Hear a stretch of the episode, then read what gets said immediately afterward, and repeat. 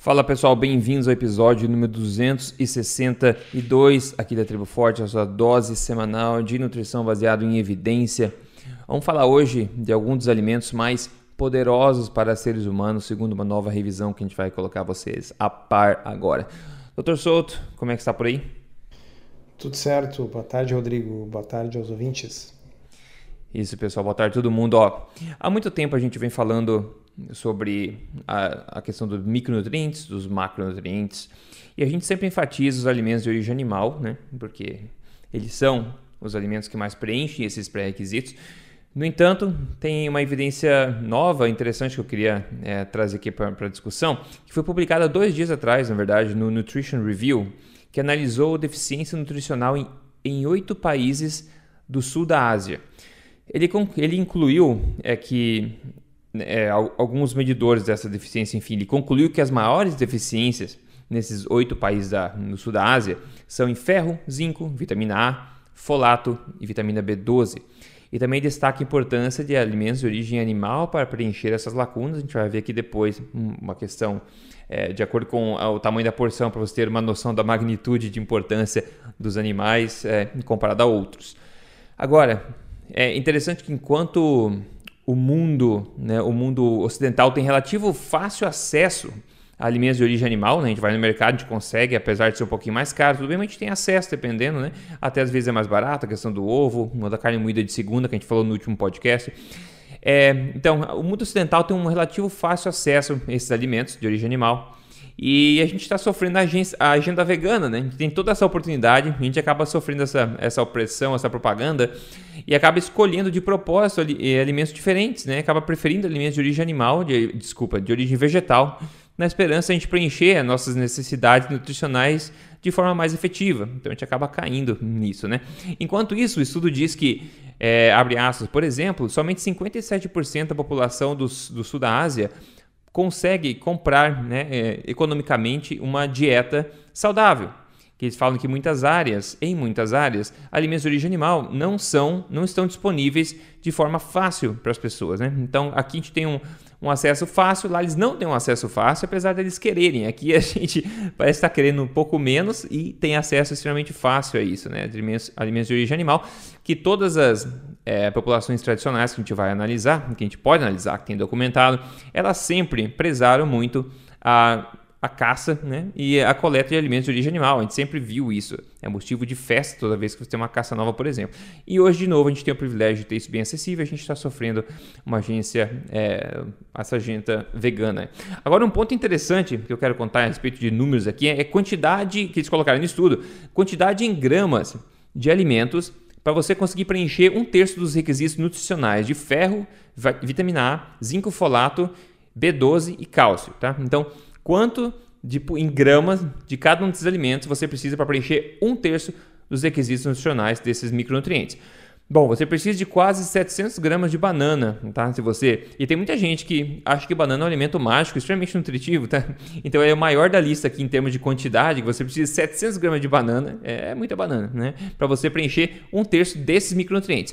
Aí o outro aqui, ah, o feijão, o feijão é extremamente nutritivo, né? Você precisa de 138 gramas de feijão ou qualquer outra leguminosa para preencher esses mesmos 33% de requisitos, né? 138 de feijão. E aqui eu não tenho certeza, eu acho que eles não consideraram a questão dos micronutrientes, tá? Porque se eles tivessem considerado, essas quantidades provavelmente seriam maior. Mas vamos assumir que não tem esse problema. Então, 700 gramas de banana, 138 de feijão, o próximo 83 gramas de frango, né? 83 gramas de frango, então bem menos que o feijão já, né? Ovos, 35 gramas de ovo, você já preenche esse terço de pré-requisitos. 32 gramas de peixe, peixe pequeno, eles dizem, já preenche também. Daí Sim, carne 32 vermelha. 32 gramas de peixe deve ser o quê? Um pedacinho de sashimi. É. É, é nada. Um pouco, né? 32 um gramas pouco. é nada. Muito pouco. E é, de carne vermelha, é isso, 28 desculpa gramas. te interromper, Rodrigo, mas só para as pessoas lembrar, é isso que a gente quer dizer com a expressão densidade nutricional. Exatamente. Muita nutrição em pouco pouco espaço, em pouca comida.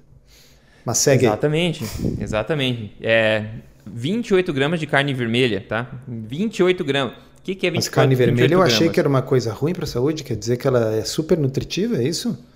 Então, você pode escolher comer 700 gramas de banana ou 28 gramas de carne vermelha, mas não para por aí, sabe por quê? Porque agora vem o batalhão da força aqui. Fígado de frango, 3 gramas. Fígado de boi, 1 grama. 1 grama de fígado de boi ou 700 gramas de banana. É claro que vai muito além dessa questão desses poucos micronutrientes que foram considerados importantes aqui na questão. Tem a questão da proteína, a questão dos próprios macronutrientes e um monte de outros é, nutrientes minerais que a gente poderia levar em consideração.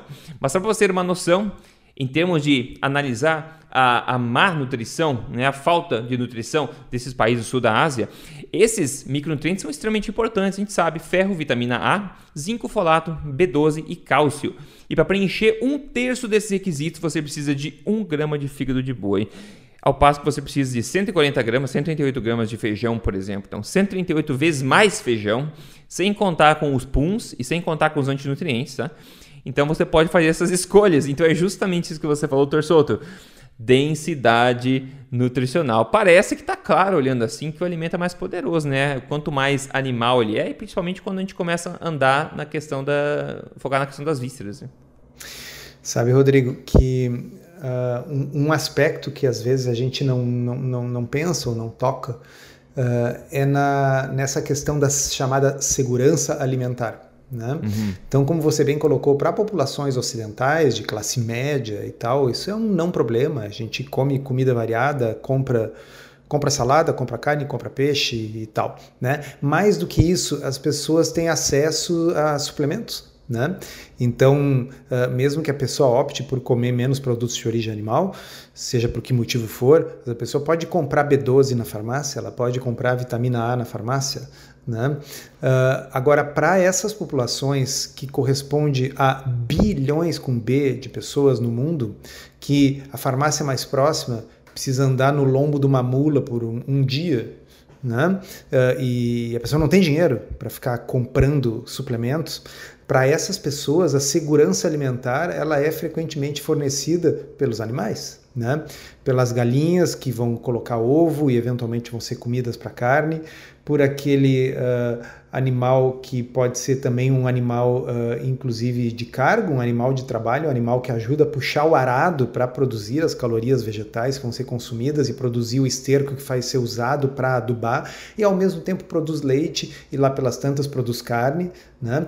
Então, uh, eu, eu, li, eu acho que o, o lugar que melhor colocava isso é o livro The Sacred Cow, aquele que a gente já falou várias vezes aqui, onde eles colocam que há um uh, uma certa uh, empáfia, uma, uma, uma, certa dominância cultural de europeus brancos ricos do norte quererem impor para as populações pobres do, do sul e do sudeste asiático e do sul do mundo né, a sua forma de pensar que todo mundo tem que viver de, de tofu e saladinhas orgânicas, né? Hum. Só que essas pessoas elas compram proteína de, de ervilha para suplementar sua deficiência proteica, elas compram B12 para suplementar sua deficiência de B12, elas consultam nutricionistas que vão consertar a bobagem que elas estão fazendo na cozinha.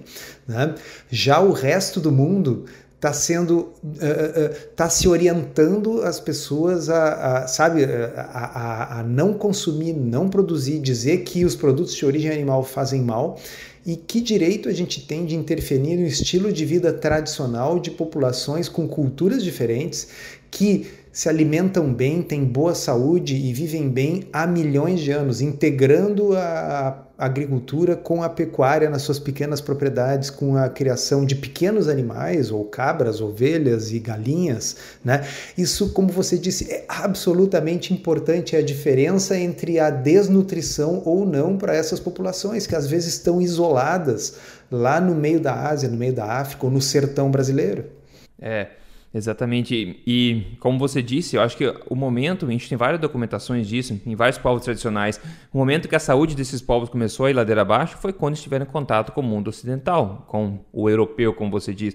E o sul da Ásia, claro que tem exceções, mas no geral eles estão muito mais saudáveis em termos de obesidade e síndrome metabólica do que nós aqui do, do mundo ocidental, a nós, né? No geral, claro, a gente sabe que a China tem um problema grande, agora de diabetes que aumentou tanto em tanto pouco tempo, mas no geral, Tailândia, Vietnã, a Índia, ali que é só ela tem um bilhão de habitantes, e esse país, no geral, tem um pouco menor incidência de problemas cardíacos, cânceres, obesidade e síndrome metabólica que a gente tem, porque eles tendem a consumir ainda um pouco menos das mesmas toxinas que a gente consome aqui desse lado. E outra coisa que eu acho interessante a respeito que a gente fala sempre da densidade nutricional é a própria questão da anatomia humana, né? Então, se você, como, como se você é um, um, um, bananífero, né, uma pessoa que come só banana, você poderia preencher um terço da sua necessidade desses micronutrientes, como eu falei, comendo 700 gramas. Mas lembra-se, é um terço, tá? Então, se você quer fazer é, o três vezes isso para preencher totalmente é muito é mais. 2 é kg e 100. 2 kg e 100 de banana. Então, é muita banana. Ou seja, não é uma forma inteligente de se alimentar e não é compatível com a nossa anatomia, né? Do nosso sistema digestivo, que a gente sabe que é muito limitado, tem uma pequena, muito pequena capacidade de fermentação. A gente sabe tudo isso. Com excesso de fibra em seres humanos acaba sendo problemático para muita gente. Vide fórum de veganos que você vê o problema número um é problema intestinal que a gente vê. Então a gente tem isso aí tudo. Então você dilui todos esses micronutrientes em uma massa muito, uma quantidade muito maior de alimentos como a gente falei, como a gente acabou de falar. E a tabela desse estudo mostra exatamente isso, que os alimentos de origem animal, você precisa muito menos quantidade deles de peso, quantidade, para obter a mesma quantidade de micronutrientes e, claro, superior também em micronutrientes, porque muitos micronutrientes não tem no reino vegetal, né? Então você acaba sendo uma alimentação mais compatível também com o sistema digestivo humano, não é verdade? Exatamente. E uh, o, o, que acontece, na verdade, é que os nutrientes eles vão se concentrando na cadeia alimentar à medida que você sobe. Uhum. Né? Então, uh, o, se eu pegar o capim, ele é muito pobre do ponto de vista nutricional, mas veja, como você disse, o sistema digestivo é muito diferente. O ruminante, ele passa o dia inteiro comendo, ele tem vários estômagos e tal, então ele consegue pela quantidade incrível de capim que ele come, conseguir extrair uma quantidade de nutrientes grande, porque ele tem um, um sistema digestivo adaptado para comer muitos e muitos quilos de capim por dia. Bom, quando você come uh, 300 gramas da carne daquele animal, você está comendo, na realidade, quilos e quilos e quilos de capim de energia, de nutrientes. Né, concentrados numa forma biodisponível que nós estamos evolutivamente adaptados. Né? Doutor Souto, então, eu tenho que então, interromper você aqui, porque eu tenho que trazer que isso é uma falácia, porque eu vi no Netflix, tá? Eu vi no, ah. no, no, Game Changers, né? Que chama uhum. A Dieta do Gladiador, que eles Sim. falaram lá, meu, meu, a gente é muito burro, né? Em vez de a gente pegar e comer o middleman, né? Comer a vaca, por que, que a gente não vai direto na fonte da energia, que é o capim? Entendeu? Hum, Como é que você justifica eu tenho, isso? Eu, eu, tenho uma ideia melhor. A gente pode ir direto na bomba de gasolina e beber. Exato. Né? Porque tem, usar... muito, Exato. tem muito mais energia ali. Né? Exato. Ou pode ir no lugar ah. da planta mesmo, ficar no sol mesmo e coletar direto a energia do sol isso. e os gases da atmosfera. Né? Então é aquele negócio assim, ó. Não adianta eu ter uma, um tipo de energia que eu não posso aproveitar. Vamos pensar numa máquina, né? Então eu tenho um galão de gasolina, ok, mas eu tenho um motor a diesel, tá? não, não funciona. Né? Então eu tenho luz solar, é energia, pois é, mas eu não tenho cloroplastos nas minhas células, eu não consigo fazer fotossíntese, não, não adianta. Né? Então nós somos descendentes, né? uma linhagem evolutiva de uh, primatas que consomem bichos e plantas. Né? E com o tempo, como a gente aprendeu a dominar o fogo, a cozinhar, a gente começou a pré-digerir essas coisas fora do corpo através do fogo. Né? E aí o nosso intestino pôde ir diminuindo, encurtando, porque ele ficou um intestino preparado para alta densidade nutricional. Né? Ele é um intestino que sabe que o nosso cérebro vai conseguir dar para ele coisas que são, primeiro, de digestão mais fácil e, segundo, de alta concentração, tanto calórica como nutricional, como proteica. Ou seja, a gente vai comer outros bichos que podem ser caçados ou, como os nossos antepassados muitas vezes faziam, carcaças, né? Então o, leão ia lá, batia uma presa, bom, e aí ficava uma carcaça que tinha partes que o leão não, não se interessava ou não conseguia comer. Aí os nossos antepassados sabiam pegar uma ferramenta de pedra para abrir um crânio e comer miolos, ou para quebrar um osso e comer o tutano. Né? Esse tipo de coisa. E sim, nós não estamos falando numa alimentação exclusivamente carnívora. Os nossos antepassados também aprenderam a cozinhar raízes para conseguir tornar aquele amido que não era digerível numa forma digerível, né? Uh, então o, o, ser humano sempre foi oportunista. Ele comia o que podia encontrar. Só que o que ele podia encontrar, a gente já falou várias vezes aqui, no seu meio natural, era o que ele podia caçar, o que ele podia pescar, as carcaças e em termos de vegetais, era aquilo que existia em termos de raízes que eram muito mais fibrosas e justamente por isso precisavam ser cozidas para serem digeríveis, né? Que são aí então os ancestrais das mandiocas e das batatas e tal. Uh, e as frutas, que eram as frutas silvestres. Então, uh, não existia o pomar que ia produzir grandes quantidades que iam ser transformadas em suco e colocado uhum. numa caixinha né? E não existia agricultura, na qual uma coisa que nunca foi consumida pelo ser humano, que era basicamente o amido purificado de toneladas de sementes, né? fosse transformado em farinha e as pessoas começassem a se atolar em amido puro sem nenhum valor nutricional. Porque até na natureza, os amidos que a gente encontra na natureza vêm com algum valor nutricional. Tá bem, como vocês viram, né? o Rodrigo leu aí para vocês, o valor nutricional desses amidos aí sempre será menor do que um produto de origem animal. Precisa comer um monte de, uma, de mandioca para ter os micronutrientes que eu vou ter num pedacinho de peixe. Né? Mas tá bem, a, a, as pessoas comiam, o, a, comiam as duas coisas. Né? Então a gente não vai alimentar todos os 7 bilhões de pessoas do mundo exclusivamente com, com peixe, carne, frango e ovos. Ah, então, sim, precisa de calorias, de amidos e tal.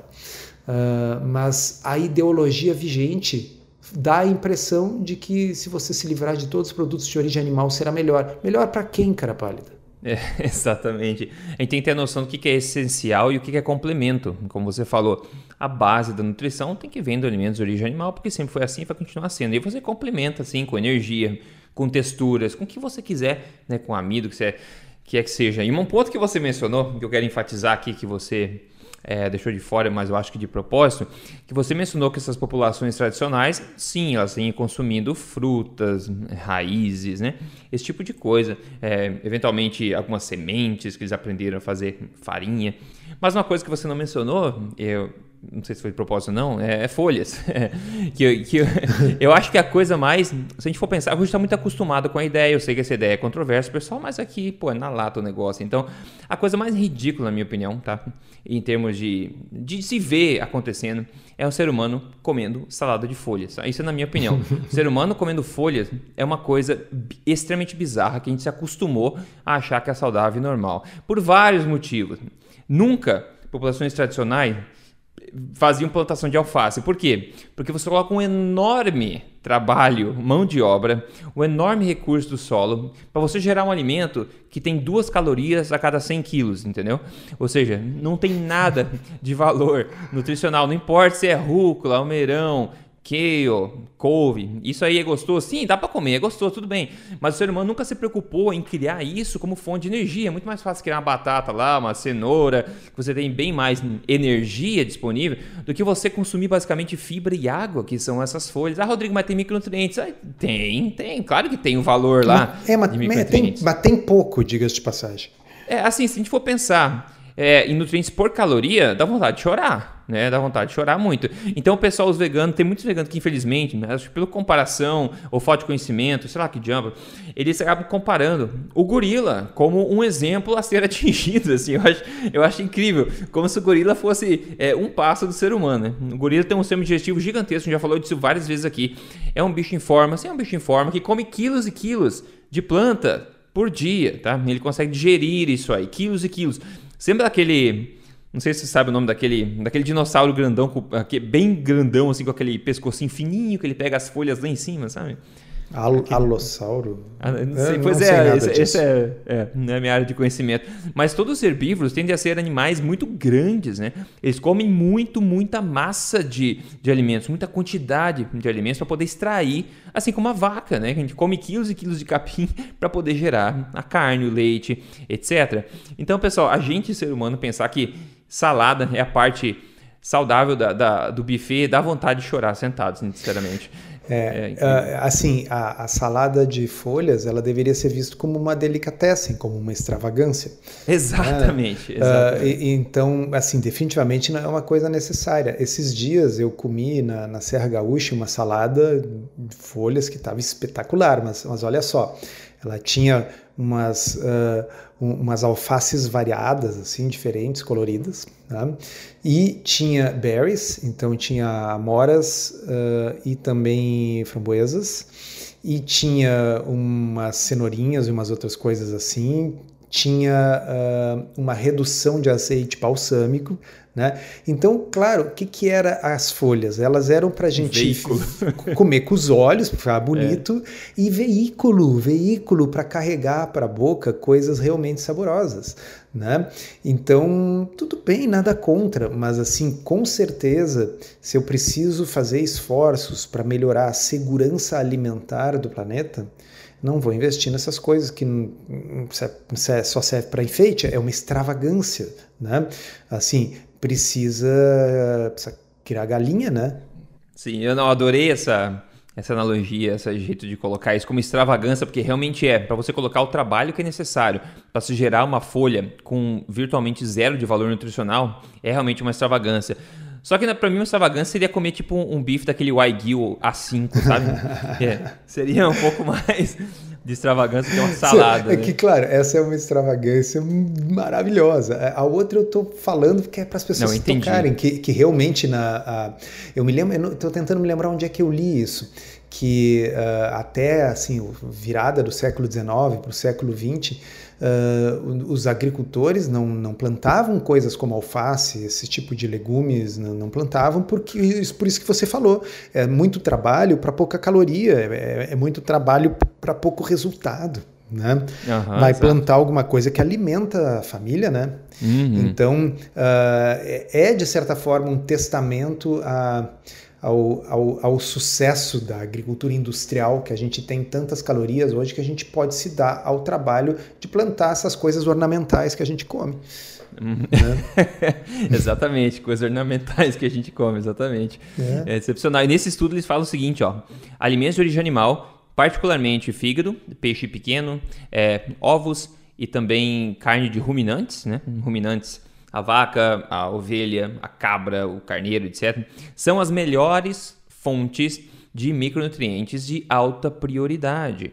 Mas eles têm obstáculos que podem acontecer se você começar a aumentar o consumo deles nessa população do sul da, da, da Ásia. Então eles falam disponibilidade, né? O primeiro obstáculo.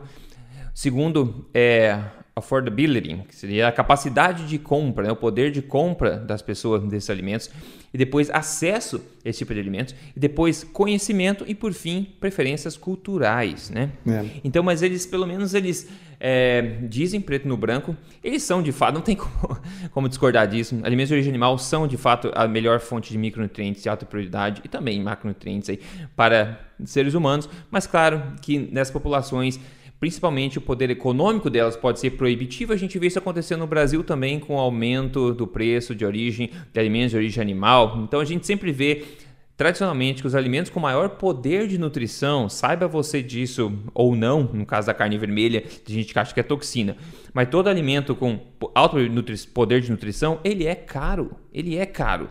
Né? A gente perceber isso na natureza é assim e sempre foi assim. Era caro, é difícil de você caçar, é muito mais fácil você colher mandioca do que caçar um, um, um sei lá, um porco, por exemplo. E continua sendo no mercado, cara, assim, ah, a carne tá caro, claro, porque lá que tá, digamos, a base da vida dos micronutrientes. Mas enfim, é como uh, circulando, né, e voltando ao ponto inicial que a gente falou, ao passo que a gente está aqui no mundo ocidental, a gente pode ir no mercado, tem um bifinho cortado bonitinho, vai no açougue, lindo, legal. Muitas, é, muitas partes do mundo, as pessoas querem muito ter isso, mas não conseguem por, por essa série de obstáculos que a gente tem. E aqui, então a gente faz pouco caso disso e tem a propaganda vegana empurrando a gente para outro lado, ao passo que lá isso poderia salvar a vida de, como você falou, bilhões de pessoas, né? Uhum.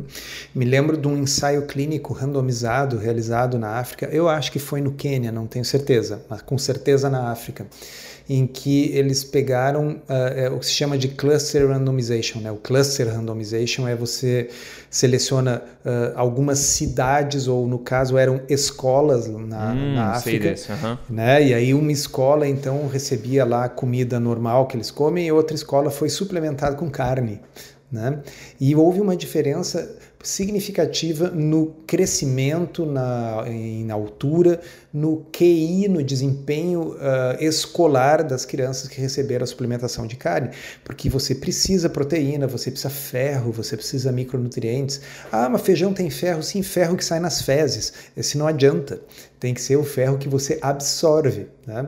Então, uh, a, a, a, o que, que acontece?